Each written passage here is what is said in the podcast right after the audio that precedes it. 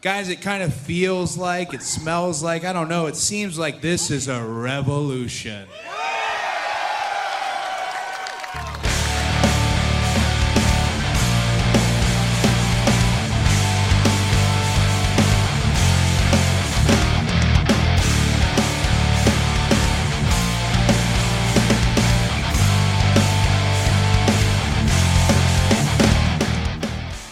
Kia ora te whānau. Ko Bevan Morgan aho, and you are listening to All Elite Aotearoa, the most elite podcast all about all elite wrestling in all of Aotearoa, New Zealand. It's week three. It's been another massive, massive week in the world of AEW. So let's not waste another second talking about me. Let's get straight into looking at the week that was.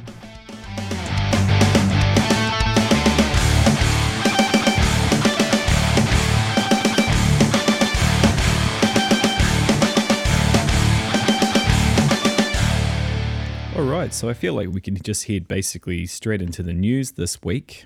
As I've been saying since the start of this podcast, I always feel like I'm opening with the same thing, saying what a week for all elite wrestling, but what a week it was, and seems like it's going to be another fascinating um, and intense week coming up. The news itself mostly was pretty quiet as far as I'm aware. I mean, the one of the key takeaways was that Bobby Fish is all elite now. Um, sort of mentioned last week, I wasn't sure if he was actually going to be a full time signee or if he was just sort of an open challenge uh, participant against Sammy Guevara. I mentioned that maybe this was the way that they were going to introduce him and he would be there, and that seems to have been the case. Um, seems like he was probably going to be signed all along. The back and forth online has been somewhat divided on this. A lot of people bagging this acquisition. As I mentioned last week, I'm not really familiar with Bobby Fish, to be fair. Um, so I have no real opinion on this either way. I I think it's a fine acquisition. I was really impressed by his work against Sammy Guevara. I've gone back and had a look at some of his stuff, and he seems like a really good hand in the ring that a lot of guys could learn from. And I think, given his age, one of the things people perhaps jump to conclusions on really quickly is that they sort of assume everyone has to be the top guy. And sort like, well, what's he going to add? And what's he going to be able to do? You've got this stacked roster already. What's, what's the contribution he's going to make? And it's like, I imagine someone with his experience is going to contribute a lot.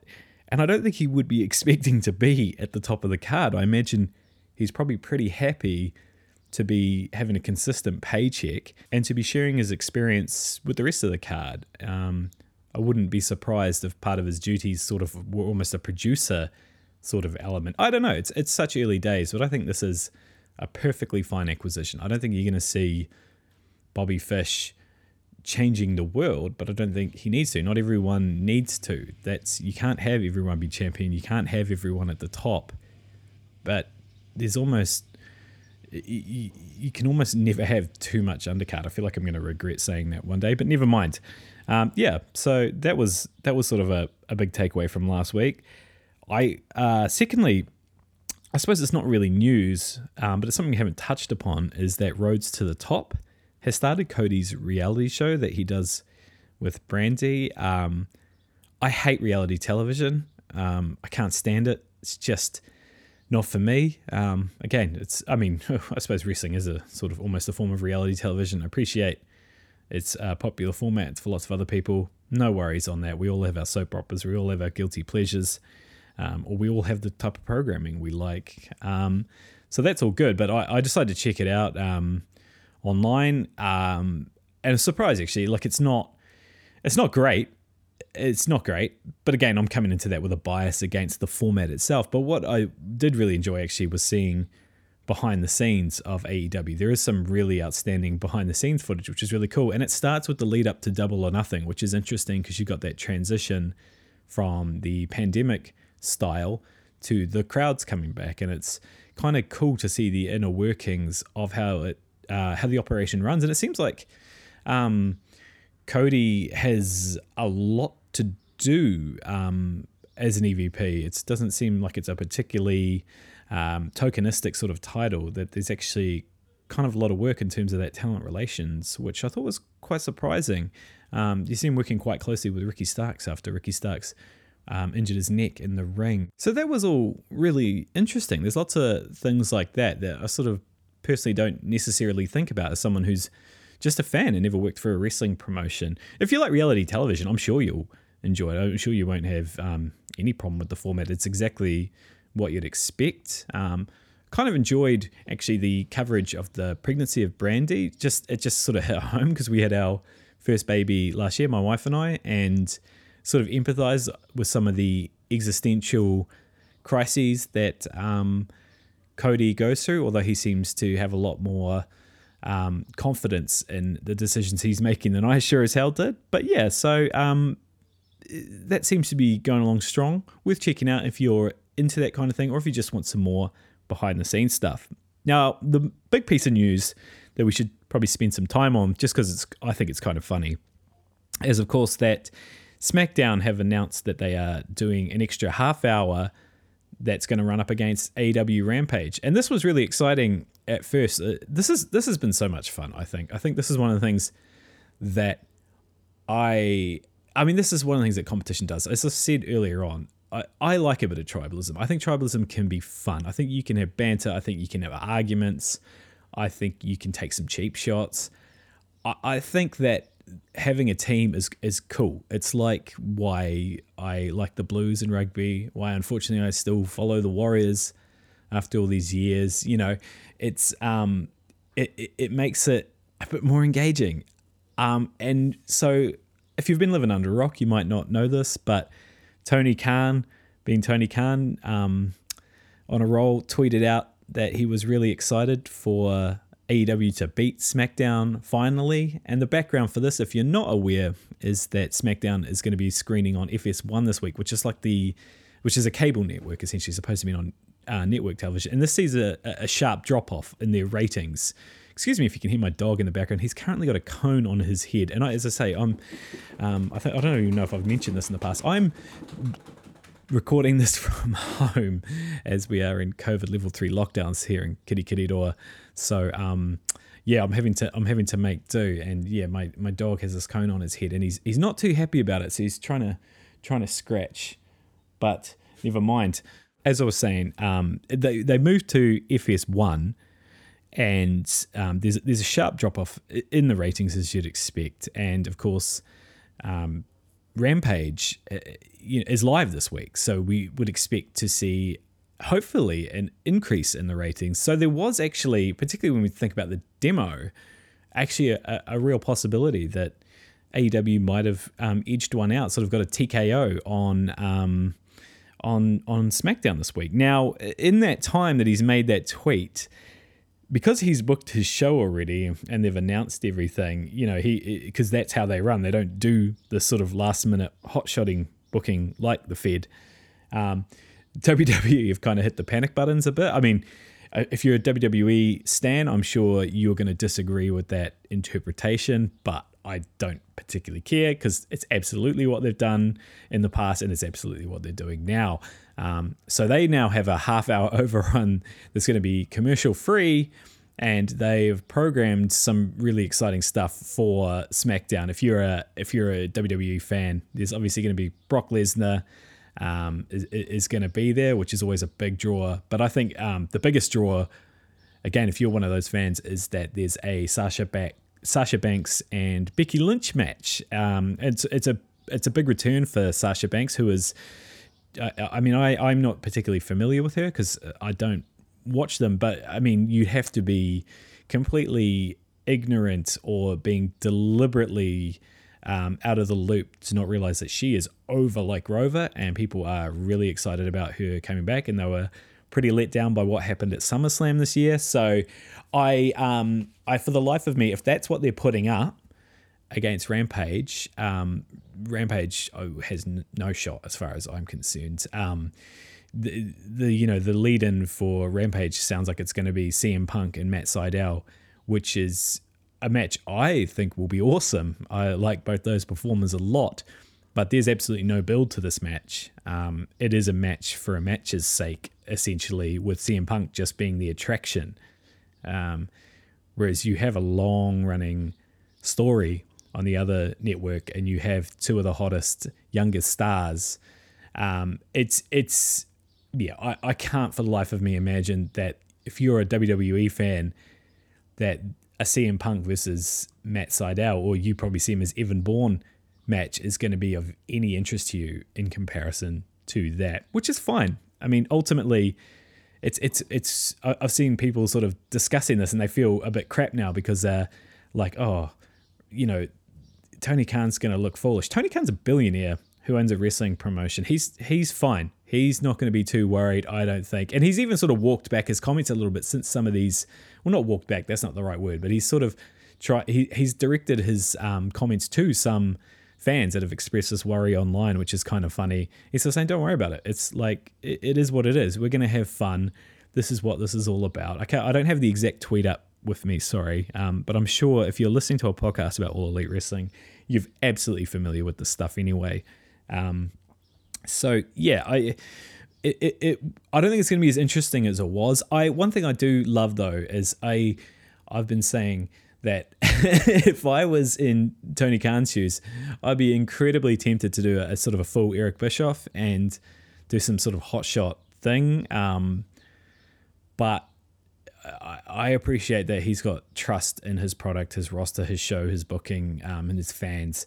That he's not going to do that. He's just going to say, "Look, this is what we've got. This is you know, this is what we're running. We we'd already planned it. We think this is good."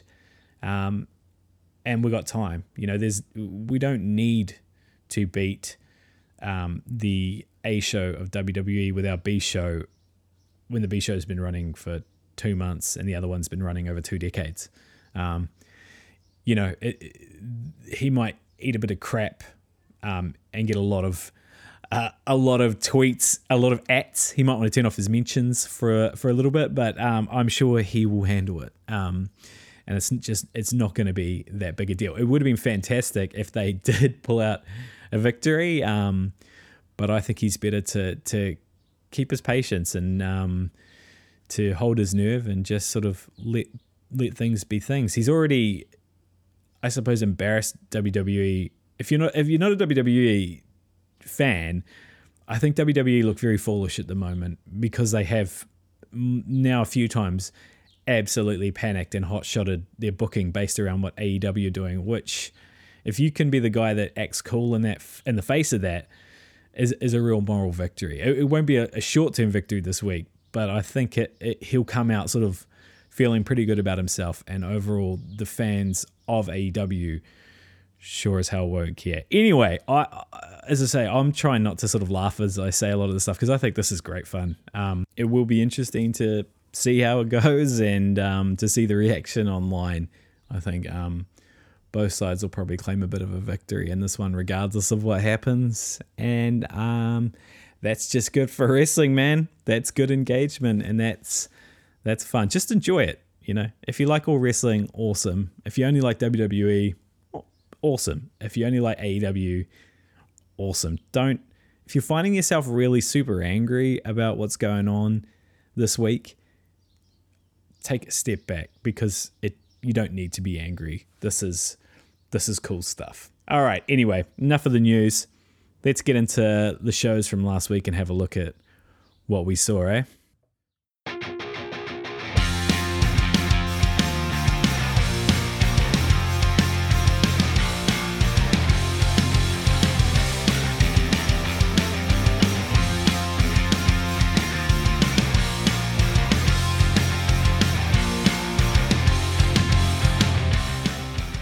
All right, we'll start with Dynamite, which was in Philadelphia, and Philly is always such a great place for a wrestling show.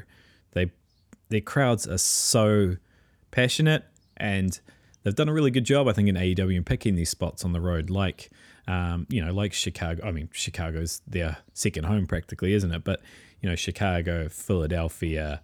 Um, we saw Rochester last week um, New York City itself, obviously. Um, and that crowd element does just add so much, especially for when there's big moments. And just generally speaking, there are a lot of moments in this show. This show was packed, ludicrously so. Almost, I sometimes I, I get a bit nervous because it, it's um, there's too much and, and stuff doesn't necessarily get a chance to breathe. But um, I think part of this is just that um, getting used to the getting used to a non WWE style again, which uh, is funnily enough, even though it's been two years um, and I haven't watched the Fed since 2015, it's still taken me a while to break some of the habits that were formed after following that, you know, having only one promotion dictate the terms for so long. And I'll explain what I mean a bit later on um, with some of these segments because, yeah, 13 segments uh, is is a lot to to put into two hours. It's pretty remarkable, really. Um, and I suppose that's why the first match they put the entrances live on social media, which was a really good call. That was that was brilliant. It gives um, a chance for the the match just to get straight in. You've shaved ten minutes off, I suppose, or eight minutes or something like that of really cool entrances. The crowd still gets them. That's the main thing. They're still going to be hot for it. Um, and we they streamed it on social media anyway. So if you wanted to watch it, you still absolutely could. Of course, it's Bryan Danielson, Christian Cage, and Jurassic Express versus the Elite, an eight man tag match, which um, you think could be absolutely chaotic. And it was chaotic, I suppose, but it was chaotic in great ways. Um, we, you would expect this match to be absolute fire, and it, it was. It was absolutely excellent. Um, I don't think I need to give you the the whole rundown of, of what happened. Um, safe to say there was a few things that I thought were definitely really interesting here. Um, the first was uh, Jungle Boy doing some crazy stuff off the top rope to the outside, and Matt Jackson practically saving his life by catching him, which I think is um, a real demonstration of their experience and class as performers that they could make that save without missing a beat. I thought that was really cool. Um, and very glad that they were there and had the wherewithal to catch Jungle Boy because that could have been horrendous. Um, second, of course, is the Christian injury, which, as far as I know, is completely kayfabed. But um, this is this will be the first of many times that I am absolutely played as an idiot Mark for the uh, evening, and he uh, yeah, so he, he he takes an injury on the outside. You got Doc Sampson there and things like that, and he's actually withdrawn from the match, which I thought was kind of a.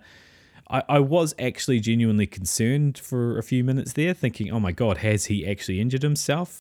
But it becomes clear that it's just good booking. It's a way of making the baby faces um, face more peril, so that it's not a hundred percent clean one for the heels, which is, you know, just good sound booking, and it's um, it, it, there's of course, sorry, I can't, I can't go to the end, skip to the end of this without, of course, mentioning um, the botch, the famous botch by Omega. I um, what well, by the Elite, sorry, trying to pick up um, Luchasaurus. I think the thing that I liked about this, and I think this kind of encapsulates a lot of what I like about AEW, is that they didn't pretend it didn't happen. Um, Kenny gave a look to the crowd of like, oh yeah, I'm going to be on Botchamania. Um, no worries, I enjoy that show too. And he sort of almost had a laugh about it. Like, there's no ifs given. Also enjoyed that the commentators don't pretend that it didn't happen. They'll acknowledge, man, he screwed that up. Um, they won't call it a botch. They won't go that inside baseball, but they don't try and say it's some maneuver that you know that he's come up with or something like that. It's just nope, he screwed that up. That's embarrassing, and everyone has a laugh. They they encourage the crowd to chant their different chants that you do towards a wrestler that's screwed up. Sorry, I'm trying to keep the swear words free so that we don't have to put an explicit tag or anything like that on, and just so that everyone can have a listen without having to worry if they're not big on swearing. Um, so yeah, I, I uh, you know, that was just kind of funny. I just wanted to make a, a, a bit of a note of that. What I think is interesting about this match um, is that there is a lot of booking of the elite looking really strong at the moment. And that, again, this is where we, I think we have to deal with some of these conditioning issues in terms of like undoing some of the damage I suppose WWE has done to us as viewers because I see people again online sort of complaining that this is the elite going into business for themselves, which is interesting because we just had the story sort of break last week that the elite have no part of booking anymore. That the creative is basically, well, they have very limited part of booking. That basically, um, Tony Khan is is the booker and he has the the final say, the creative control, and that kind of thing. And what we know, and um, again, my man Tranquillo Club does a, a really good um, examination of this in his newest videos. I'll drop a drop a link to that in the show notes because it's definitely worth checking out. Is that basically at the end of 2019 when Dynamite had a really poor ending um, to their last show of the year, uh, that involved it was it sounded like it was a bit of an improv ending because something something had happened and it involved the Dark Order pre Brodie Lee beating up the Elite, and it um yeah just basically didn't go over well. As I say, I'll, I'll drop a link to the video. We don't have to go into that into too much detail, but um that's when TK took over doing all the booking. Um, and one of the frustrations he had was that the elite were being too nice, basically, and trying to put too many people over. And he was sort of like, "Well, no, we're going to turn you into a, you know, a strong, strongly booked winning faction because there's that's what people want to see, and and we need that in the company. And I think that's what they're just continuing to do here with with the chase. So um, with the chase that for the titles that well, I mean they've already done it with the Lucha Brothers, and but particularly the chase for Kenny's title, and also the chase for the matches that we want to see. I suppose like Cole versus um, Danielson as example, whatever those matches are that fall under that category, they, they're creating a chase to it because the chase is what's really exciting. I just thought that was quite timely, given you know so much of the discussion going on at the moment. Um, that that should be sort of pointed out because uh, originally, if you had me in this situation, if this was two years ago, I probably would have been like, "Oh man, don't tell me these guys have started a promotion just to put themselves over." But I think, I mean, as a fan, they've definitely done enough in terms of building other talent and putting them over that they're allowed to look strong because that's the other thing is they are ultimately some of the best wrestlers in the world and you might not like them but they're incredibly influential um, and they're incredibly significant in the modern wrestling landscape so they should be allowed to win matches and I, I do think that they do a very good job in making them look like chicken crap heels. Um, you know, the fact that they only won it because it was four on three is is is is perfectly legitimate in my eyes. So um, yeah, I enjoyed this match a lot. I think it's the right result. I think that they're building the elite up this or the you know the super click I should say to be someone that you're to really enjoy seeing eating it when their comeuppance comes and I think uh, we're just going to have to endure that. I sort of get the impression that the Super Click is basically like the NWO, and they're going to do it for a year, but instead of dropping the ball like they did at Starcade in 1997, we might actually get the right ending that everyone wants. Match rating on this one, I'd give it a B plus.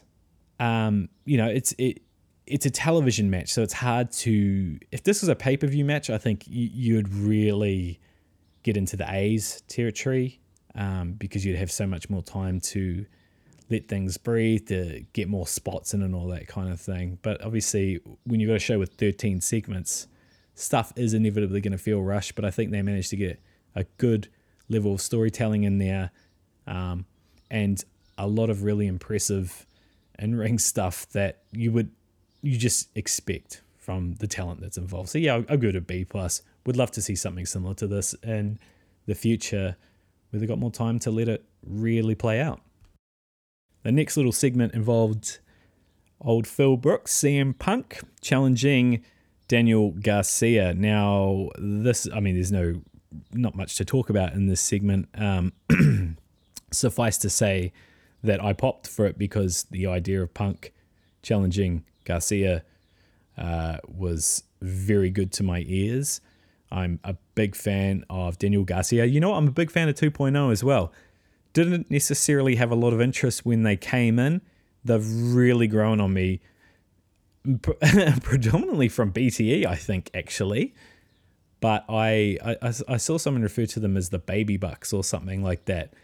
Um, and so, again, I'm probably out of wrestling uh, the IWC loop a little bit. but yeah, I didn't realize that they are essentially like the Young Bucks Junior, and I think they're a very good um, heir apparent to that throne. Um, I think they've been great. I think Garcia is a phenomenal talent. I love that he is essentially the old sort of NWA almost gimmick. He's just he's not a speaker as much.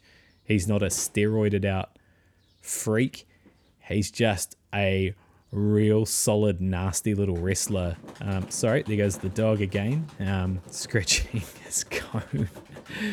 Oh man, he has to hit it really hard to like make it press against his fur so that he can actually. Um, so it feels like a bit of a scratch. I'm sure you empathize with him. Um, yeah, so I thought this was cool. Um, just the news, I mean, the, the segment, whatever, but really excited to see how this pans out well, I was really excited to see how it panned out on Rampage, and we'll talk about that later on.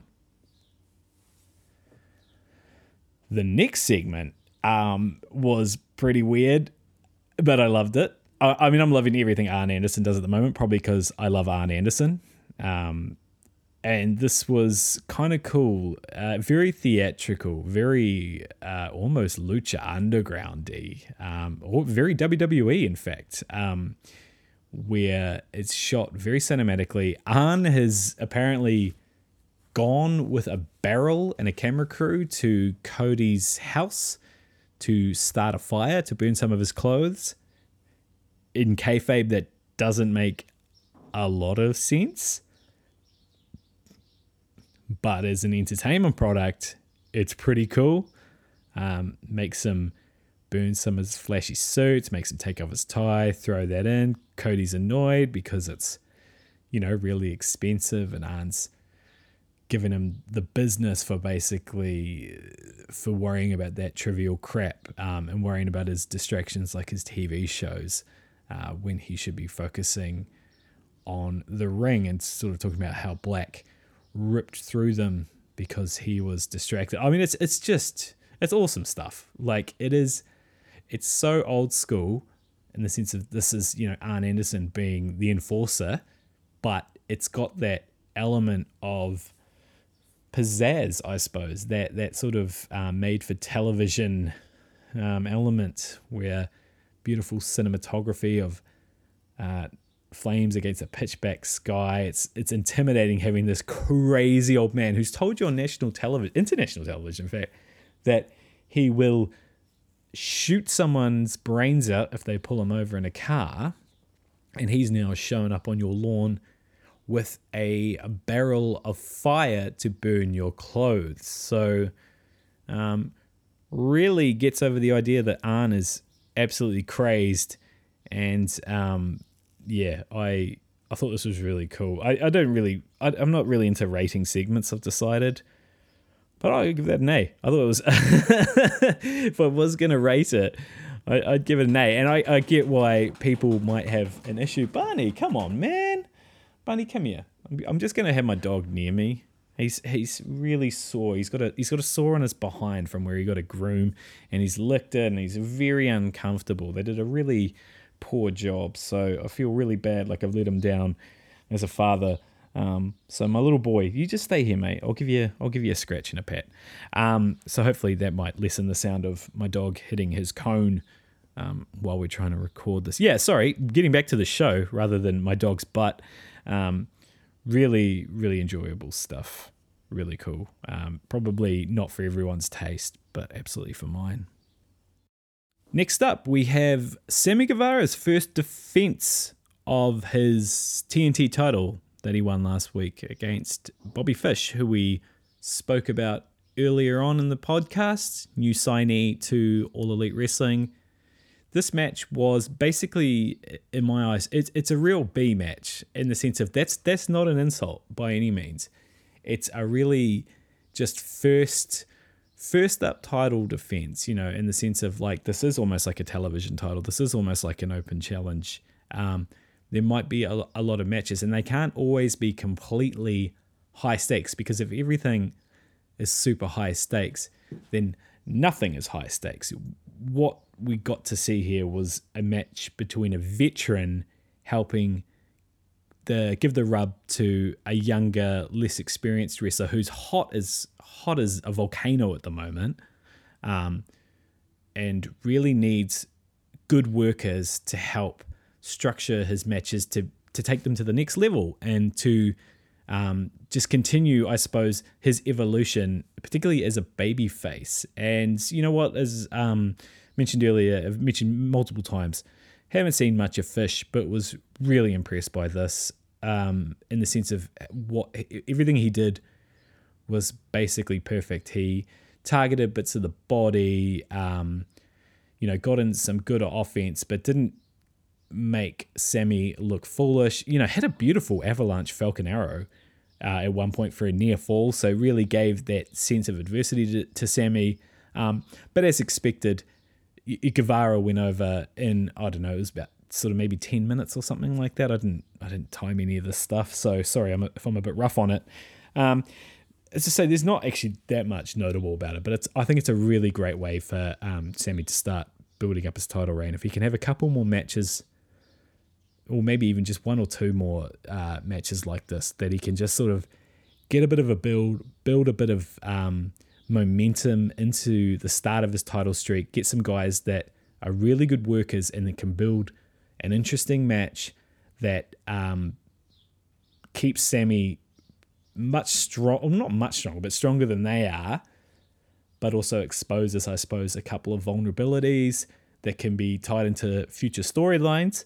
I think that's really cool. So Fish absolutely did his job here, and I imagine that this is more the kind of stuff he will do um, going forward. I imagine he's going to be a quite valuable tool if this is if this is anything to go by in helping elevate those pillars of the company and helping to refine their craft a little bit and to give them give them a bit of a rub. So if, if we were going for a grade, probably just a B. As I said earlier, this is a B match. Um, and I don't want anyone to take that as an insult because I think it was excellent. It was it was exactly what it needed to be and what I expected it to be, quite frankly. And what's interesting about this match is is the follow up, because this segment uh, was intense and, and not intense because of the content necessarily, but because of the crowd. Now, thank God they they were in Philadelphia. Thank God for the Philadelphia crowd because if you're a fan and you want a message relayed to the um, powers that be,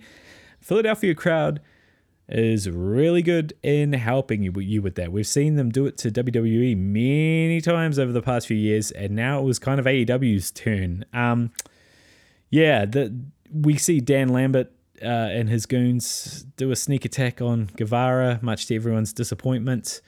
Um, but there, there's a couple of things I, I want to touch on that, that I'm being facetious. Uh, there's a couple of things I want to touch on that weren't disappointing about that. First of all, that um, Chris Jericho came out. Like that, this made sense that he attacked Guevara and then Chris Jericho, uh, or you know, Fuego came out first, got owned, and then um, Chris Jericho and Jake Hager came out to save Sammy because they've really uh, the, the inner circle stuff has really just vanished, essentially, which is a bit funny because they had this really big match against the Pinnacle, who were the up and coming faction um, back at Double or Nothing, and the inner circle went over them.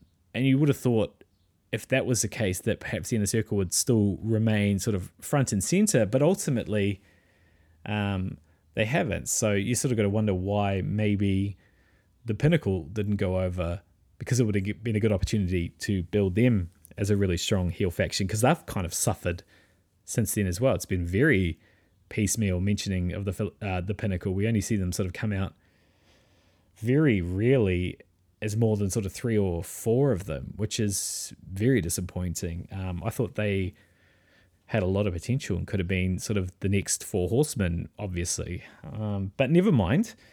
Never mind. I did read an interview with Chris Jericho where he talked about how they did want to actually disband after that. Um, but TK talked him out of it and said, said, well, why would you? You don't have to be um, involved in everyone's stuff, but you should still stay together as boys. And obviously that made him came around. And, you know, um, Tony, I think I've got to disagree with you there on that one. I think that there's not much point in keeping them together if they're not going to be doing stuff together. Um, and I thought it was really um, sort of quite bad storytelling that when Guevara won that uh, sorry won his title last week that there wasn't sort of an inner circle celebration that the inner circle were kind of irrelevant to that or uh, not bad storytelling that's not the that's not the right term but it just felt a bit strange um, so if they are going to keep the inner circle together I like at least the fact that um, they've, they've used them as a group that you know Jericho and Hager did come out to to make the save on Sammy and to you know this gives them a chance to sort of do some work together because otherwise I'm not sure what the point of them being together is. Um, so I, I appreciated that. The other thing I did appreciate, and if you know any fans or any people that are new to wrestling you, and they haven't got much experience and they hear you using all these smarky terms like we do as fans, um, this would be a great way to introduce them to go away heat. Um, so sit them down and say, hey, this is a term we you might hear me say. This is go away heat. I will. I don't have to explain it to you. I will just show you because, my goodness, this Philadelphia crowd wanted none of Lambert. Um, as I said before, really good for sending a message to um, the management of a wrestling organization are a Philadelphia crowd because they booed the piss out of Dan Lambert. They pilloried this guy from pillar to post. It was incredible.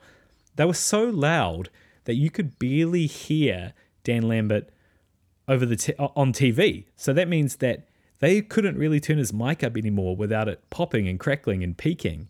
So you could barely hear him there. I can't imagine what it must have been like in the audience itself and they were relentless. They didn't it didn't come in a wave. That entire promo from start to finish was a sea of angry boos. Um, and it was, I mean, that was go away heat. I, am not in any doubt that that was that wasn't.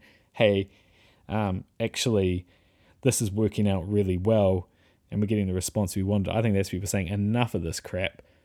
Please drop this storyline. Um, but they're not. In fact, they, they're the main eventing Rampage next week, which is disappointing. Junior Dos Santos, Del, uh, the the MMA guy. I don't really care about MMA. Um, doesn't do anything for me because real fights are boring as far as I'm concerned. it's the reason I don't go watch people fight at the pub and I'll watch a movie instead because in movies you can choreograph the stuff and make it interesting. Um, yeah, no. Uh, the segment was whatever. Um, I just I just wish this would end. I'm not interested in this at all, but loved absolutely loved the crowd reaction to it. That was that was amazing. Um, so that was that was interesting. That was those are the two takeaways I had from the segment that I enjoyed. One was the inner circle actually being somewhat the inner circle, uh, and B the crowd absolutely crapping all over Dan Lambert's stuff, and hopefully hopefully sending a message that we really don't want any more of this. But given that they've already booked the match for next week, I'm not confident on that. All right. Next up, though, some good news. We have Tony come out. I think everyone expected this. There was a lot of rumors going on about it. The huge announcement from Tony Khan that was promised before the show. Uh, Tony Schiavone comes out with Aubrey Edwards, who's holding a velvet bag with a new title in. And we all pretty much guessed what this was. Uh, it was the the launch of the TBS Championship. So this is sort of like the other women's title that they're going to have. I know that they don't like using this term, but it's a mid card title. Um, and I, I don't use that term disrespectfully. I just don't know really what else to call it. It's the other. It's maybe maybe it's it, the intercontinental title. I suppose it's their equivalent but for the woman. And I think this is a wonderful move. I've heard some really terrible takes with people saying, oh my God, people saying that there's not enough going on in the women's division to warrant it, that there's not enough talent or there's not enough stories going on. Uh, um, so they're making that case based off where the women's division was, I think, two years ago for a start. But also, what I find frustrating is that this adds an element that they can build stories around. See, one of the things that AEW did really badly um, was it this year? I think it was this year. Was they had a, you know, a women's. They've had a couple of tournaments actually, haven't they? They've had the women's tag tournament, and they had another one earlier in the year with Japanese and American wrestlers, and they were pretty awful. And the reason why they were pretty pretty awful wasn't necessarily because the the matches were bad, although there were some absolutely abysmal matches that I saw. Um, but actually, they didn't build anything out of those tournaments. There were no storylines and things like that. Um, and I suppose part of that was because there wasn't there was only one title to chase. Um, so where I'm going with this is I do think that they have an opportunity to start building more interesting feuds and more interesting stories because of the presence of this title. This gives some of the wrestlers other things to do. People were online asking who they would like to see. Um, my bias would be I'm going to say this for every title, so you can ignore this first pick because I'm going to pick Hikaru Shida. I love Hikaru Shida. I wish she was champion forever. Um, that's not realistic, nor is it good for business. Um, so, what my actual answer would be would probably be Serena Deeb. I'd like to see her be the first champion and be a heel now that she's sort of made that turn that we'll sort of discuss later. Um, my initial instinct was actually as well probably Thunder Rosa but of course, I forgot about the fact that no, actually, I want Thunder Rosa to beat Britt Baker. I want her to be the the main champion, the women's champion. A um, lot of lot of talk about the design of the belt. People saying that they think that the design of the belt is nicer than the the main women's championship. I see where they're going with that. I don't actually think it's nicer. I quite like the. I didn't like the original woman's belt, but I liked it when they enlarged it and made it a bit bigger. I actually think it's quite nice. I think it's very unique. Um, but I, I, do get I do get the criticisms. Don't get me wrong, um, and I do find it very funny that the TBS Championship is going to be bigger than the women's title. Uh, but I, I still I think actually prefer the women's title. I think the um, one thing I don't like about this title is the TBS logo. The TNT logo is very simple and classic.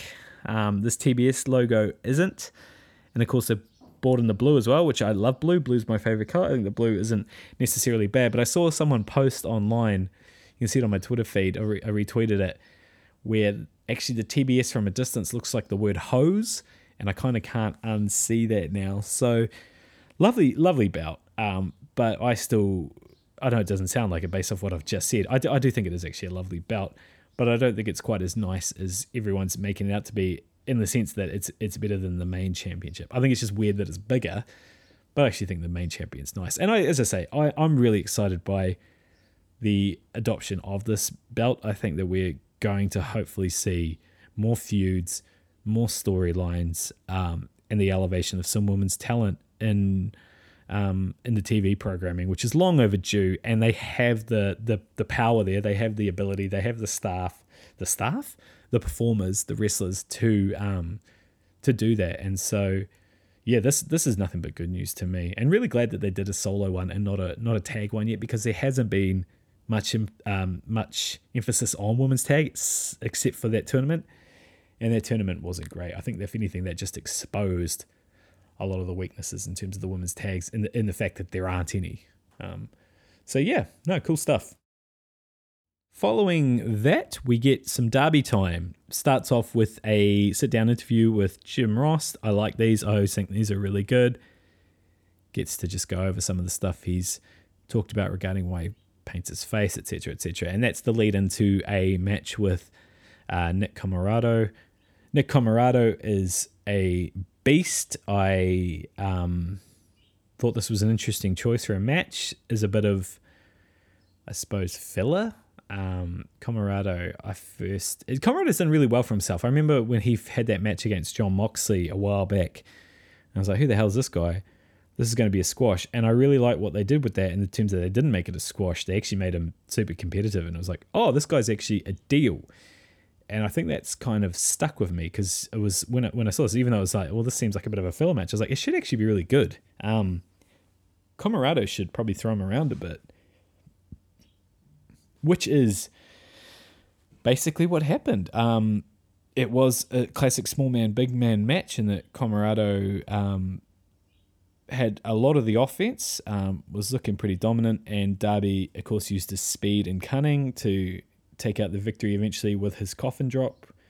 Um, no, I honestly now that I'm recapping it, I don't actually even remember much from this match. To be honest, I should have taken some some notes around it. Um, I don't think it. I don't think it matters too much. I think this is a game. This is just sort of um, establishing wins and losses, and sort of there's not much storyline progression in this because the storyline progression is happening um, around it. It gives, um, it gave, oh, it gives, it gives a bit of, I suppose, um, it gives a chance for, without spoilers, because it's a couple of segments down, but you know the pinnacle to, I suppose, take advantage of a guy who's already had a fight tonight. Um, the follow up, of course, we have QT Marshall attack Sting with a chair, give him a cutter. Does he attack with a chair? Oh, sorry. Anyway, the, the point is, is he gives him a cutter. Sting no sells it straight back up and gives him a scorpion death drop. I mean, kayfabe shattering, uh, but enjoyable nonetheless. I, I'm, I like QT Marshall. I think he's really, really funny. I don't get me wrong. I wasn't much of a fan, the fan of his feud with Cody either. Or it wasn't actually that I wasn't a fan of it. I just didn't really like the prominence it was given. I thought the actual grounding of it was really great, um, given that that moment that um, uh, Lee Marshall, uh, Lee Marshall, God, I, you can tell I watched WCW growing up. Um, Lee Johnson won his first match, and he thanked everyone, but didn't thank QT, and QT was just glaring at him in the background, and you could see that that had the potential to be something really cool. Um, I think they kind of dropped the ball with it, honestly. But I, I, like the way that he's now sort of a bit. He's not so sort of serious. He's a bit of a clown, you know. He's, he's this bowling shirted uh, wannabe gangster who's more like a Denny's owner. Um, so pretty funny stuff. Um, I'll pop for Sting pretty much all the time. So whatever the match, again, I'm probably going to give that a B. It's it's hard to rate a match like that. Um, because what can you you know what the outcome's going to be as long as they do things correctly you can't exactly be too critical of it but it's it's not going to set the world on fire either so that that little uh, match and the follow up with Sting and QT that was the eighth segment of the night so man they are flying through the show absolutely flying through the show and it doesn't slow down we get Dante Martin out to the ring uh, giving a pretty confident babyface promo, like I can take on anyone, I'll challenge anyone. It's pretty comfortable on the mic, I thought. Um, you know, sometimes you get these young workers that are real high flyers and they're not great on the mic. I thought he was fine actually. I was I was quite surprised. I haven't really listened to him talk much. Um, lights go out. Malachi Black is in there with that awesome mask he's got. Um, takes him out. Um, lights go out again. He obviously pulls him out of the ring or whatever, and then he's left standing tall, tells um, Martin that the House of Black accepts his challenge. Now this is cool. I didn't see this coming at all. Um, you know, surprise feud, I suppose. That's very simple to build. Um, I like this idea that this this young guy has probably lost a little bit of perspective and forgotten that there are monsters like Malachi Black out there whose whole character is based around just causing ca- uh, pain and chaos. Yeah, think this should be cool. I don't know. I, I, I assume you'd have to give it to to Black in making um, Martin look strong um, but I th- I can't wait for this match. Uh, yeah, I mean that would be you think would have to happen. It'd be I don't think it, I think it'd be hard to suspend your disbelief that Martin could beat up um, Black. But either way, I think this will be an absolute cracker because this is a clash of styles, but two incredibly athletic guys still, regardless, even though they have different styles and um, some experience that Martin could definitely benefit from so yeah, a- again, it's it's one of these things where like, oh, they use ex WWE guys. Well, Tommy End's been on the independent circuit for a long time, but yes, okay, let's take your point that he might be a ex WWE guy. What's he doing? He's coming in and he's giving the rub to a younger talent. Um, and as AEW do really well, I'm sure that they will showcase Martin to an exceptional level and he'll look really good coming out of a loss that I assume will probably be coming. Two more segments, real quick. Ricky Starks challenging Brian Cage to a street fight. We'll talk about that more when it comes on Rampage. And then we have these lightning quick women's promos. um, about the TBS Championship. So I don't know how I felt about this. I and I don't mean this as criticism. I just don't know how I felt about it. It's it's it's interesting. Where I talked about earlier how Dynamite packs a show and some of the stuff just races through. I, I sort of found myself thinking, man, these women aren't getting long to chuck down a, a promo on this belt. But I suppose, again, if you think about it in kayfabe, well, they've only just launched it.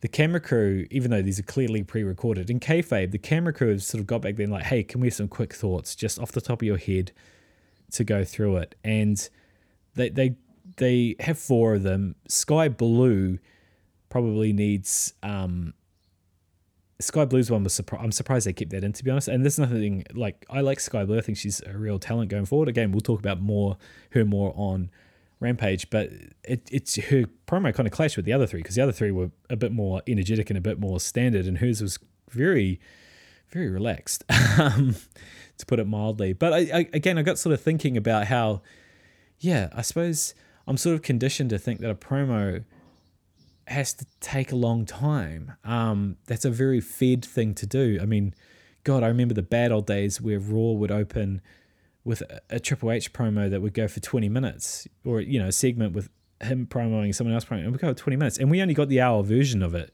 in New Zealand, so that would be painful. I I, I remember the friggin' Ultimate Warrior promo from 1998, and just been like, again, we got the one hour version of Nitro, and being like, the show's almost finished and there hasn't been anything because of it.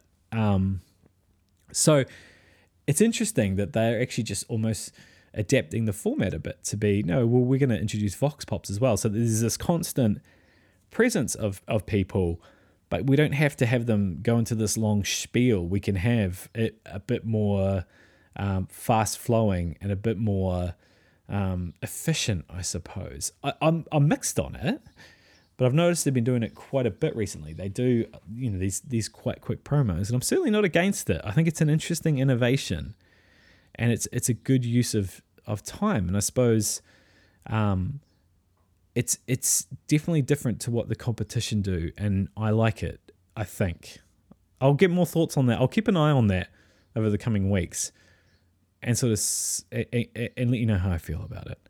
Those women's promos are, of course, a segue into Shida versus Deeb. Hikaru Shida versus Serena Deeb, the match I was most looking forward to tonight. And my God, this match did not disappoint at all. A lot of emphasis put on the Hikaru Shida winning 50 matches. They even created a trophy and then put the trophy at ringside, which, okay, I'm going to confess something to you guys because I, I think it's funny and I'm hoping that you relate and you enjoy it.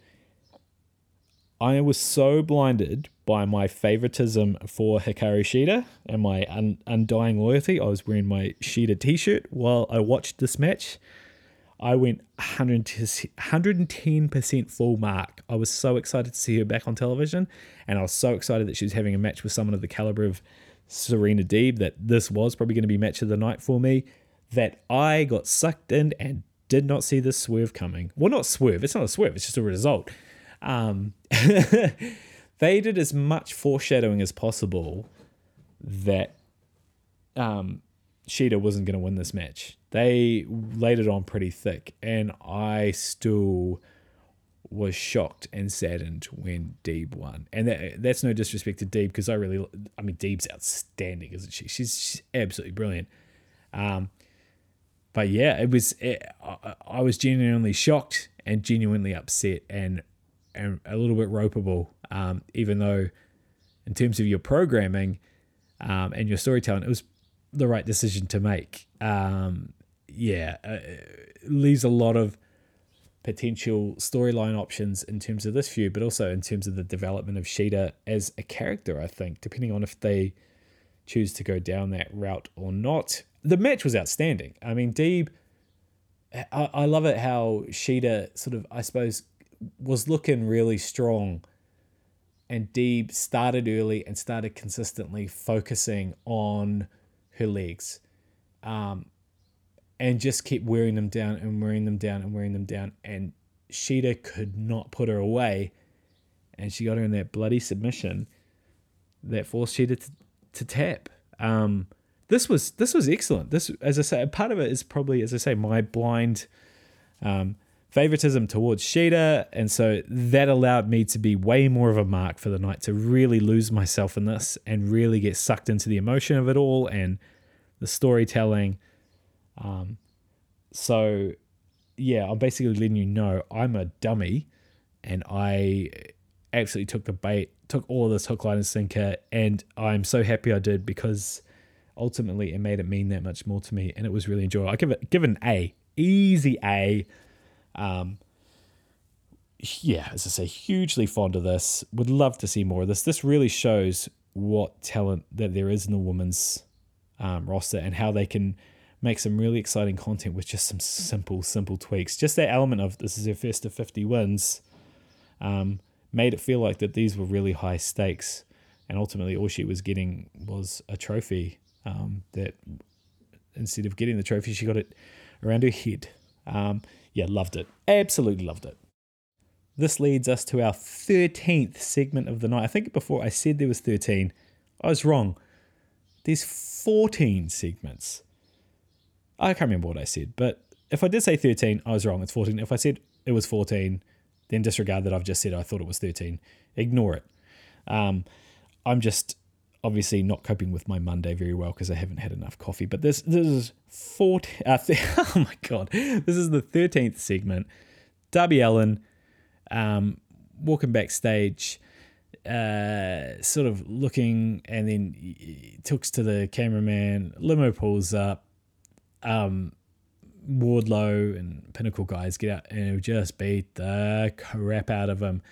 Um, very standard sort of, I suppose WWE esque backstage segment or WCW. It's just a standard sort of North American wrestling segments. Um, however, again, a couple of tweaks on it that I very much enjoyed. First of all, I enjoy I enjoyed that they, the guys had balaclavas on when it was so clearly them um, and that the the commentators really really went all in on kayfabe on this and played up like, oh my god, that's Wardlow. I know it is. You can't convince me otherwise. Yes, of course it's Wardlow. He may as well have a flashing neon sign above him saying that. So I, I enjoyed that. I thought that was pretty funny um, and pretty neat. Secondly, though, I appreciated. My God, I appreciated this so much that they took they hijacked the camera. They didn't. The cameraman wasn't just standing there watching a beatdown, he got muscled into, you know, he got bullied out of handing over his camera. And that's why the filmmakers send a message. And I think those little details mean a lot to me because I it's one of the again, one of those things that when you're when you're a kid and you start when you start watching wrestling and you and you get sort of sucked in and you become a mark, it's so easy to suspend your disbelief. Um, and one of the things, one of the reasons I really don't like WWE is because they ruined a lot of that for me because they did have these these and this isn't like hold on I, I need to say this is it's a personal thing because it's not like the the WWE has ever been um, non-transparent about what they do. That's that's that's a fault that other people have with them is that they are so open about the fact that everything they do is um, sports entertainment, if you will, um, and isn't supposed to be taken as real. So so don't this is not even this isn't more of a, a, a, personal grudge that not a grudge it's just a personal opinion i have because it's something i'm sentimentally attached to um, that that time in my life where i was such a sucker for kayfabe and that it, it, inevitably i hold a bit of um, ill will towards wwe because they were the ones that kind of broke that. And, and that came from these segments where these things would happen. And i was always like why the hell is there a cameraman there not doing anything? Why are they speaking to each other in secret with a cameraman there? Why are all these things happening where there's a cameraman and an audio crew there and they're pretending that they're not there and it's being beamed out into the audience and it's being beamed out internationally at home? All those little things annoyed the crap out of me at 13 years old. Um, and that's not to say WCW didn't do them because WCW had the Ultimate Warrior and Hulk Hogan mirror sketch. Um, and a, I mean that segment was just I mean that sorry that feud OSW reviewer doing that as their current story arc. So sorry if that's fresh in my mind at the moment. That's the one I keep making reference to, but it is very fresh in my mind because of that.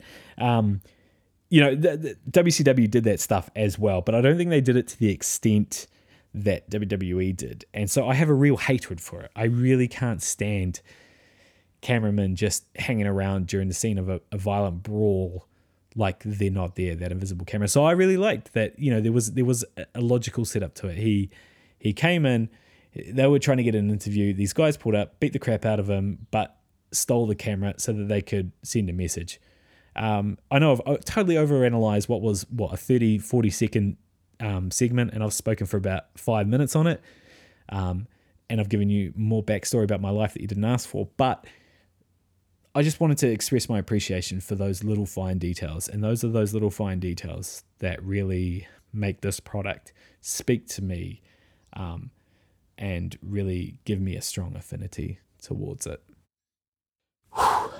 Last but not least, we have the casino ladder match. Now, these casino rules things we talked about it the other week, I think. Um, how I'm not a fan of the casino Battle Royal. I think it's just completely overcomplicated. Um, and some of it really doesn't make sense in kayfabe. Um, but regardless, the, the ladder match is at least a bit simpler because you just have the individual people coming out. Now this this match I thought I really wasn't looking forward to it to actually. I was interested because I had heard the rumors regarding Hangman coming back, so I was on the edge of my seat waiting for that.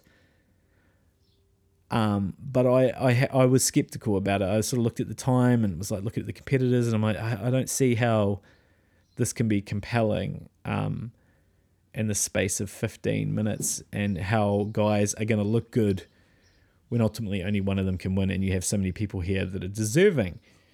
That was my thoughts going in. I was wrong.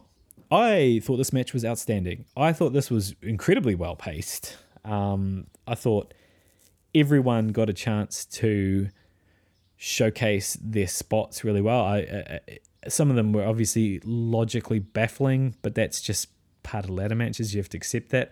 I liked that you know Matt Hardy was so enraged by Orange Cassidy that he lost interest in going for the belt and instead set up a old school Matt Hardy ladder through the table spot.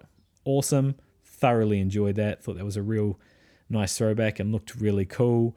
Um, I like the fact that Moxley was getting booed for um, essentially being, um, you know, being an opponent to Adam Page. We haven't got to that yet, and I'm already speaking about it. But still, let's, you know, I like I liked that element, and I liked that it sort of sort of plants the seeds for a potential heel turn if he wanted to do that. I thought he was, you know, really really good in it. Um, and yeah, I think I think there's a lot there that they can work on.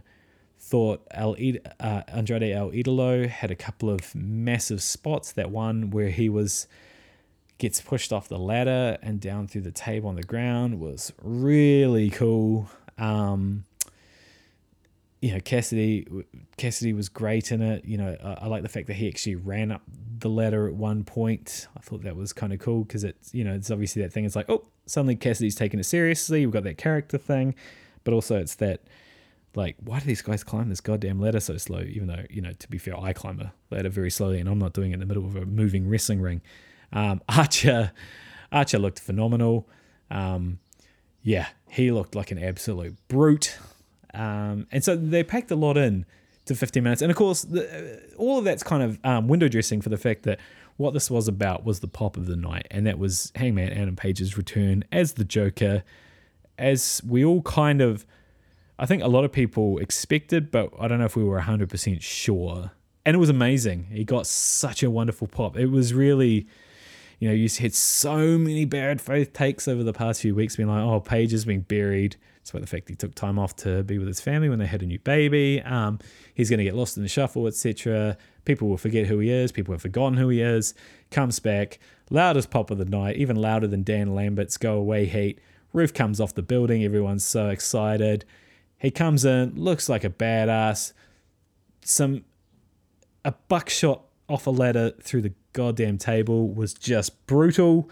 Um, ext- so it was the spot of that match. Um, and then a sneak sort of buckshot lariat on Lance Archer knocks him out of his shoes um, to then climb the ladder and get the title match that we are all dying for. So the match could have been crap until that point, but it wasn't. But the match could have been crap until this point. They booked that ending so perfectly, um, and it was such a wonderful moment that what can you say? This is this is awesome. This is I cannot wait to see where this goes. I don't know if they do it at the next pay per view. I don't know if they do um, Kenny and him there. I don't know, but I'm happy to go along with it because I think we're finally in the road to the chase is finally starting to wind down and we might see it come to fruition. Really curious that they announced that they're going to do the, the world champion eliminator um, tournament again. So we could hopefully at Full Gear see um, Page win the title and his next opponent in the same night, which there you know could potentially set up some really cool storyline stuff. I don't know. I haven't even had a chance to think about how how that would fold up to fantasy book that because um, I've just been so excited, um, just enjoying the moment for what it is. Um, I think there'll be a lot more discussion coming down around about that soon. Um, and again, as said, there's been so much discussion around when this should be done, how it should be done, etc., etc. I don't know what my thoughts are. I, I, I trust that it will happen. I mean, I suppose ideally, my impatient side wants to see it done at um, at the next show at full gear. But if they think they can get more out of it by delaying it till Revolution or something like that, so be it. Um, uh, you know, I I trust that it's gonna happen and it'll happen well and it'll be satisfying and it'll be one of the greatest moments in wrestling history. Um, you know, and I I, I don't think that they're gonna screw him out of it. Again, I think he's done. You know, he's he, this is the end of the three act structure, and if they stick it, it will just be. Which I, I do think they will stick it. Um, so I should say when they stick it, oh, it's going to be exciting. Yeah, this was uh, so. Yeah, I, I mean, an A for the match. Um, I'll give it an A plus just uh, as an unofficial ranking, just for the bias of seeing Hangman come back, get that pop, clear house, and dominate the way he did. Really cool. Loved it. Um, overall, a, a, a packed show of Dynamite. Absolutely packed. Thought it was. Thought with that much stuff, it wouldn't. It would be a bit chaotic and a bit too piecemeal and a bit too rushed. But I think they did an outstanding job with a couple of things I didn't like. But generally, I thought that the, the pace of the show was good.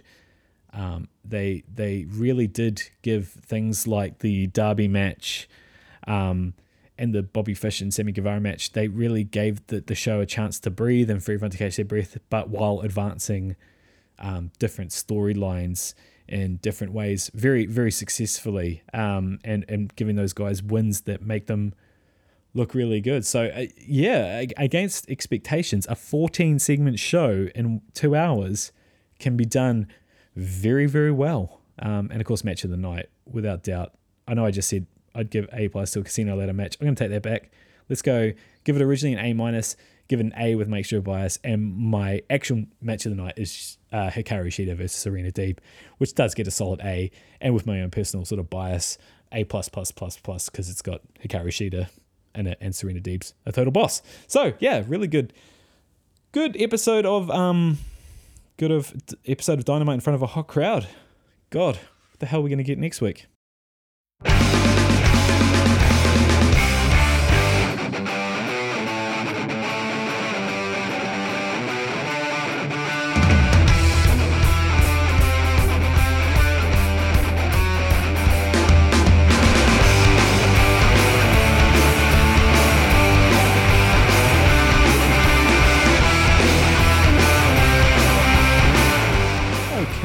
So, this gives us a chance to have a quick overview of Rampage. And it will be a bit of a quick overview because it's definitely nowhere near as packed as Dynamite. Um, and there's, there's honestly not too much to. I mean, I, I, still, I still sort of would be packed um, when I saw four matches, but of course, you then see that Jade versus Skye Blue is on there. You know, it's it's really sort of three and a, a bit matches uh, but it's certainly not quite as intense as the Dynamite card with its um, 14 segments. Sorry, I keep harping on about that. Um, but uh, interesting show regardless. First up is, I think, the high point of the show for me personally. As someone that loves a good bit of um, actual just sort of technical wrestling, we have CM Punk versus Daniel Garcia, and this is very good match. Um, Garcia is an absolute menace in terms of the way he's able to tie people up, but I think what made it particularly special was CM Punk selling. I thought Punk sold everything really well, and he sold, I suppose, a general demeanor of holy crap, this is tough. Better than in the last matches we've seen him, and I thought I think he's been really good in those last two matches um, against Hobbs and against Punk. But I think this was a really um, interesting example of how to sell um, and how selling isn't just a case of when you get hit, pretend it hurts. It's a whole physical demeanor, it's a whole psychological phenomenon. And what it did was it made Daniel Garcia look like um, just an, just a will beater, look like he could, um, through sheer force of will and skill alone, uh, take on anyone. And it made it look believable that he might pick up this victory, even though we pretty much all assumed he wasn't going to. A um, little bit of interference goes awry from 2.0 as sort of to be expected, and CM Punk manages to pick up a pretty tough win. Uh, probably, I think, his best match so far. Actually, I mean that or that or Darby. It's it's hard to say because they they are so um, you know, Darby, you, you got the, the element of the fact that it was on pay per view, so they got that extra time um, to really let things go, and there was a lot more emotion behind it because it was his first match back and all that kind of thing. But yeah, I, you know, tough tough to say, but a very good match. He's got Bob uh, Bobby Sydal. Oh my goodness, Matt Sydal next week. He hasn't got Bobby Fish. He's got Matt Sydal next week, and so that's continuing a. Uh, this trajectory of really sort of going through the undercard um, and tackling different styles. You couldn't Matt Sydal and Daniel Garcia are complete contrasts, even though they're sort of a similar size. You know, Daniel Garcia is not a high flyer. He's a he's a sort of catch as catch can technical beast. So uh, interesting. Punk's really showing off his versatility and um, his ability, which is pretty cool. Um, he's really doing this one for the wrestling fans, I think, which is which is pretty neat. So I look forward to that. Um, as I don't think it's going to beat um, the Fed, unfortunately, but um, yeah, this was a this was a cool match. And next up, we get the Lucha Brothers versus the Acclaimed, which is, I mean, this Lucha Brothers tag reign is pretty quiet at the moment, I think, and this is probably part of the the inevitable sort of issue. I think once you've you've achieved, you've got through the chase, and you've actually got the title, well, then what the hell happens next? So they're they're probably doing sort of similar what they did um, with Sammy. They were talking about where they're sort of starting things a bit sort of slow. They're going to get a couple of wins just to sort of showcase themselves off before things sort of start to really kick off and they start to build into some proper feuds. And I think that the acclaimed are a good good couple of guys to do this with. The acclaimed are really impressive. I, I, I got a lot of time for these dudes sorry about my dog again. He's now having a tantrum about something. Um, I, I think it's not just the the freestyle gimmick, which is pretty good. I think I think his his disses are pretty funny. Um, but it, it's they are both really good workers. They're both big dudes, big strong dudes, and they they've got a they've got a good future. I think that they've got a good foundation starting here. They're building a, a good little fan base and they're making a good enough presence on Dark and Dark Elevation with dipping into the to the main shows frequently enough that they they are in everybody's mind. Um, I thought they looked pretty good here, but ultimately, this was about giving someone to make the brothers look strong, and they did. You know, it was it wasn't it was a TV match, so as I say, like it wasn't. Um, it was pretty quick by the standards of what you might see from the Lucha Brothers, but they got a chance to show some of their good spots. They got a chance to look really strong um, against these two up and comers.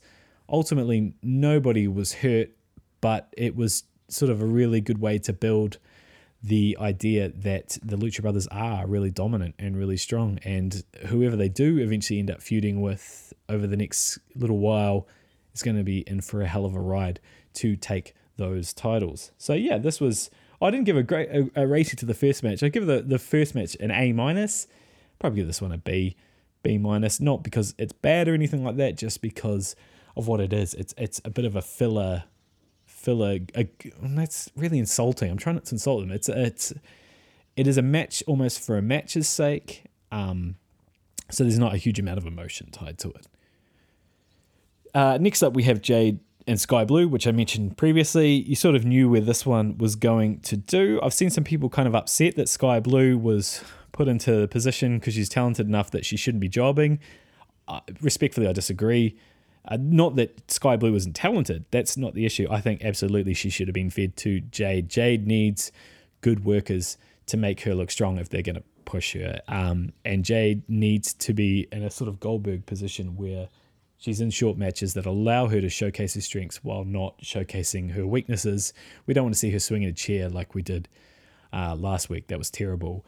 Um, and I think this was good. It really, it was short, it was tight. Skye was able to really give her the rub and sh- make herself look like she was absolutely bamboozled.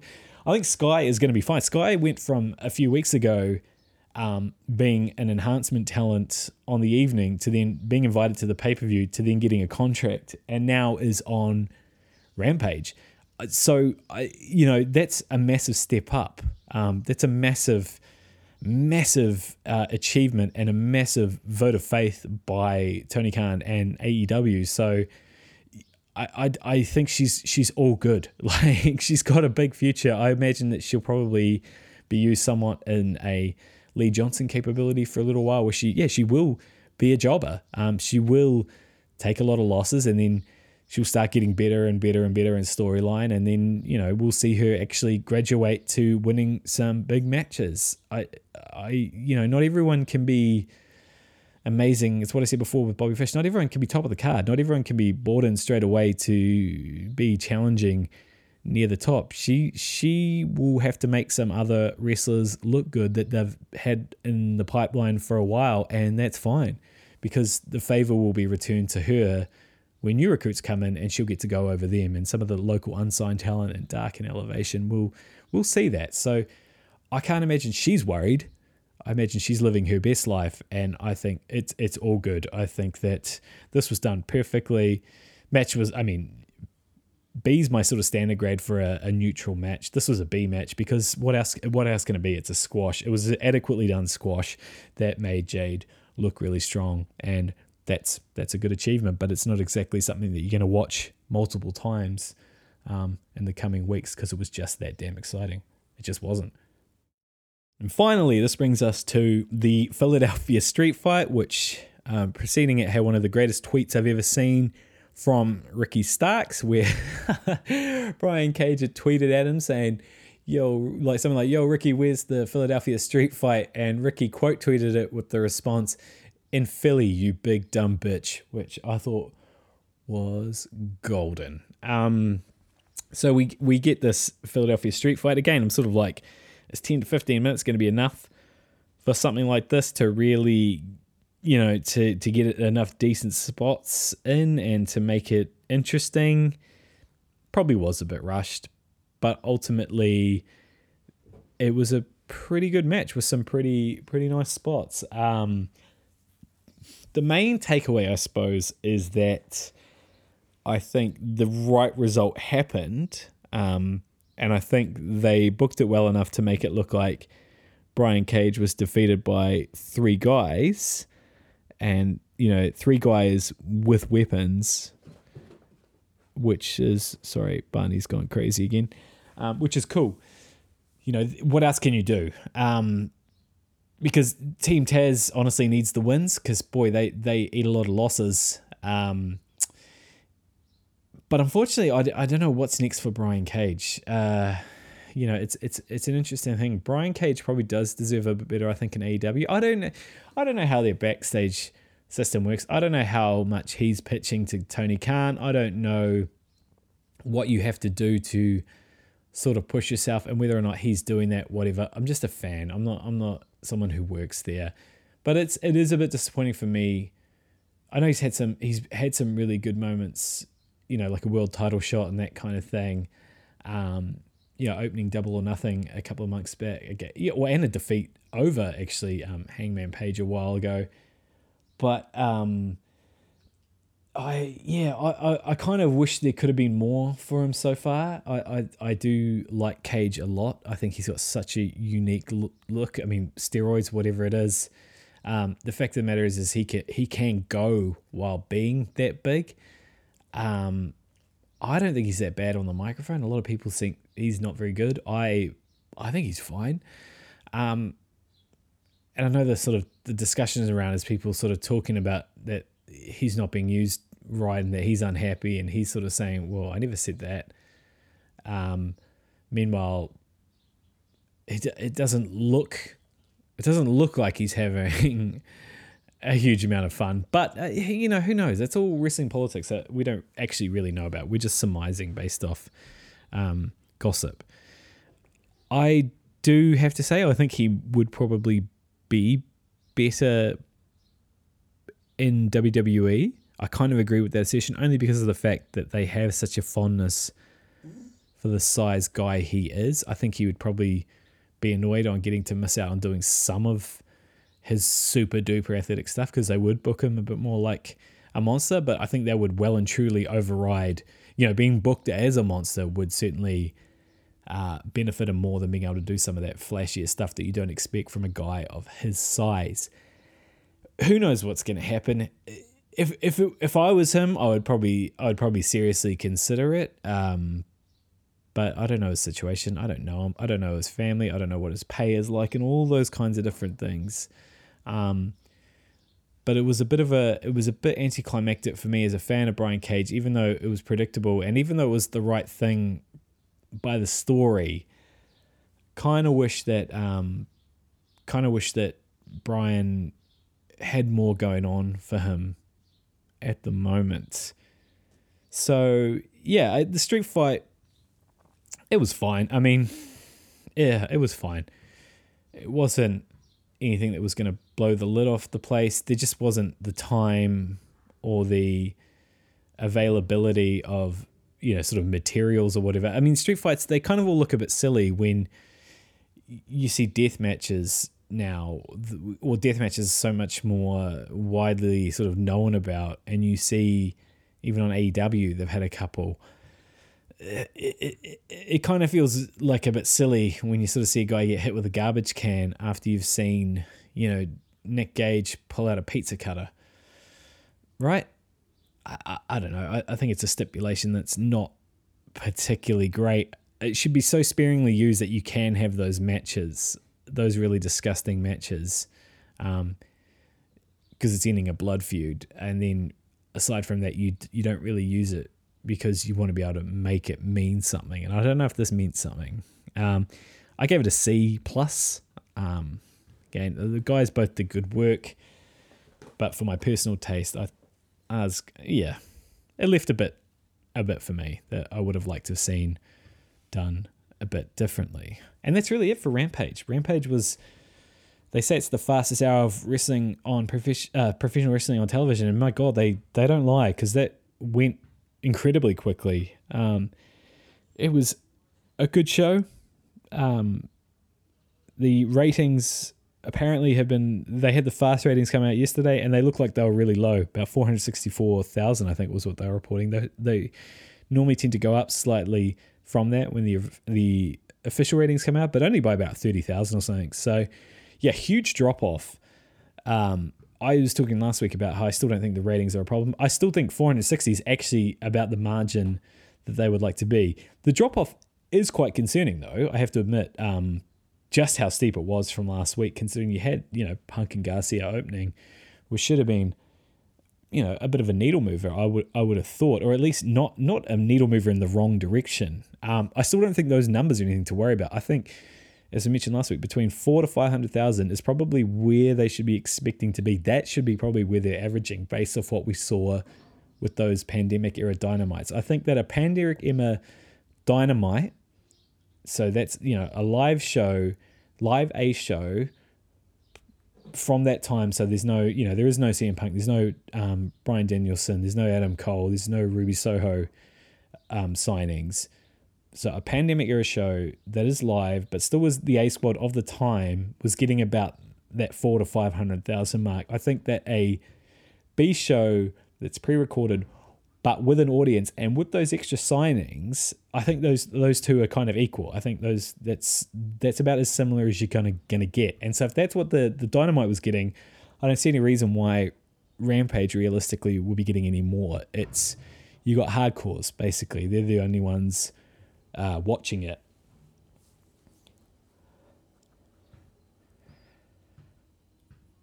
And that hardcore number, that's about where it seems to be. Um, if they get below 400, that's when, you know, I like it's so hard to know because you are speculating basically just off what Dave Meltzer says and based off your own impressions. I mean, at the moment, they're still, um, they're still in the top five ratings with a with a 460 something, which is outstanding. Um,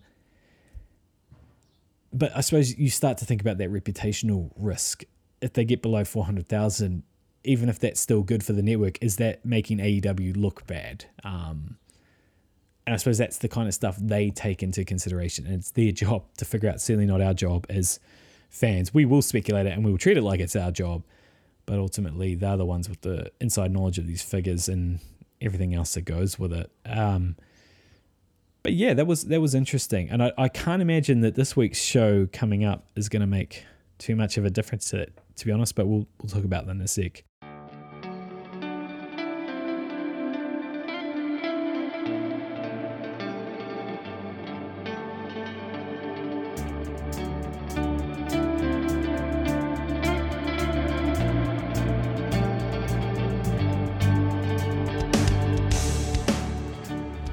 This week, obviously, we have things actually a bit backwards, which is kind of interesting. We're going to be starting the week with Rampage. Um, the Dynamite show has been moved to Saturday because of, I'm guessing it's Major League Baseball. I haven't even checked. It must be. It must be MLB. It's playoff season. Can't imagine why else it would be. So that's that's kind of interesting. We're going to actually have um, a live Rampage as the lead-in coming from Miami, I believe going to be starting the show again with CM Punk, which is kind of funny how he's come in and essentially made Rampage his own. Um, which is, yeah, I, f- I find that kind of unique that he doesn't actually spend a huge amount of time on Dynamite. He's really trying to force people to come watch him on the Friday show, which is taking a bit of a gamble. It's kind of like the opposite of the old Hulk Hogan strategy of moving yourself away during a lull and then coming back and sort of saying, well, look, the ratings were down when I left. Um, you need to bring me back. He was notorious for doing that when there were playoffs and things like that. He's kind of doing the opposite. He's saying, I'm going to go into the B show and tear it off, um, even though it's at a, at a really difficult time. And there are other sports in that kind of thing happening. It's kind of like he wants to um, tackle WWE directly or something. I, I, that's that's not true. There's no evidence of that whatsoever. It's just that's my little fan theorizing. But anyway, we're going to have him versus Sydal. Um, this should be a really cool match. I, uh, as I said before in last week's episode, I, I like the way that he's taking on a variety of different comers and different styles as he's going through. We've seen sort of a reckless guy in Darby Allin. We've seen a powerhouse in Will Hobbs, no pun intended, since that's his nickname. We've seen a technical sort of master in Daniel Garcia, and this week we have a high flyer, which is pretty cool. Um, as I said earlier on, I'm not sure. I've got to stop saying as I said. As I said, I've got to come up with a better thing for that. I think I say that a lot. That and um. But as stated previously, the I don't think this match is any pull away from WWE. Frankly, um, you know, a lot of their audience is either old or very young, and a lot of those, you know, 13, 14 year olds or whatever wouldn't have even probably seen Punk or wouldn't have much memory of him. And the older ones might sort of, who are that loyal to WWE anyway, have a have a bit of a barn burner of their own match. So it's a bit of a shame because I think this could be an absolutely cracking match, and it should get a lot of eyeballs. I'm really excited about this one. I, I, I love the idea of these two similar sized guys, two both very good workers, but in completely different ways, sketching out a match. And if there's one thing Punk's been doing so far, it's he's been sketching out these really interesting psychological matches with wonderful storytelling. And I'm so, so keen to see how this goes. So I think that that's going to probably be, I mean, that's going to be a pretty hard to top in the next two matches. Um, I can't remember the order of the other two. We have, I'm just going to talk about this one first. We have the inner circle, so, or, you know, three fifths of the inner circle. We have Jericho, Guevara, and Hager taking on the Men of the Year, Ethan Page and Scorpio Sky, and Junior Dos Santos. I got it right that time. Um, and of course they'll have um, Dan Lambert and uh, what's his name? Jorge. Um, let me look this up. Jorge Masvidal in their corner again. Apologies if you're a big UFC or MMA guy. It's just not my cup of tea. Um, so that's no disrespect to Mister um, Masvidal, who I'm sure could absolutely rip me apart with his toes. Um, anyway, sorry, this um, I'm not particularly interested in this one. Um, I think uh, without the element of the you know the top team USA, perhaps there's some really. I mean, I love Jericho, love Guevara. I'm enjoying Hager's work. So I think I've said many times on this podcast so far, love Ethan Page. Big fan of him at the moment. No real interest in Scorpio Sky. Not in this characterization anyway. I don't know how Dos Santos works. You guys might have a better insight into that. Um, this one, I'm yeah, I, am skeptical about this one. I would like to think that this would do something to oh, in this top team USA feud, but it's not going to happen. I don't think there seems to be a lot of commitment in this, and if it is in Miami, which I believe it is, and that's their home I, I mean, the main intrigue is to see who's who's going to go over. I suppose um, they are the heels, but they're at home, so they're probably going to get cheered. Um, yeah, uh, we'll see. There's been matches recently that I've been very much not looking forward to and have really surprised me and been wonderful. So let's hope that that's one of them. And finally, we have Ruby Soho versus the Bunny, which um, interesting. Not sure what to make of this one, to be honest. Um, I, I the only reason I say that is because I don't really have much of an opinion on Allie slash the bunny because I don't think she's necessarily had that much of a chance to work by herself at the top of the card like this. So I've heard some particularly male uh, wrestling fans sort of diminish her qualities, and I don't think that's fair. Um, I don't want to say that you know she's she's amazing or anything because I, I don't know that. I don't I really don't have a fair estimation of what she's like at a worker, but she's been trusted with a pretty valuable position with this match and one of the biggest stars in the company. So she must have she must have some skill. There must be confidence backstage for her to carry. And she, I know she's had years in the business. Um, yeah, so uh, I'm not sure how this one's gonna go. It will be will be interesting. I mean, the point is, at least they're giving um, other women outside of sort of, you know, the, the, the real top stars a chance to build up feuds and build up characterization. Um, and this one's been going for a while, for a few weeks now, which is cool. So hopefully this is a good match. I, I hope Ruby goes over, frankly. Um, I think she's really cool. I think she's a really good worker. I love her gimmick because I also grew up listening to punk rock music, and um, anyone with that gimmick is instantly going to be supported by me. Um, not to mention that she seems about the nicest person in the entire world in um, in real life. Not to say that Allie's not. I don't know Allie. She's probably lovely too. I don't know Ruby Soho for that matter either. Anywho, it's late night. I am starting to ramble as I tend to do. So that's that's the Rampage card coming up. Three very different matches that, um, uh, yeah, I, who knows what, what, what we're going to see there. It's going to be going to be an interesting night. Uh, we don't have any, or I don't have any thing about Dynamite at the moment. So there's not really too much to talk about in that sense. Um, imagine Dynamite's going to take a bit of a hit this week in terms of numbers, but um, that is what it is. There's not, I don't. There's too much to worry about in that regard. The shift to Saturday night will do that. It's just going to be interesting to see all the bad faith um, trolling online after it for the next week as people start to say that AEW is in demand because they had a bad week, whereas they probably won't comment that even if SmackDown wins that ratings battle, that they'll probably lose 50% of their audience too by changing network. But never mind, I'm being cynical. No need to be cynical. Let's hope it's a good show. And on that note, I think I've spent enough time talking about All Elite Wrestling and over explaining my own opinions for one week. So thank you so much for joining me. Um, if you do enjoy the podcast, please rate, please review, please subscribe, um, please spread the word.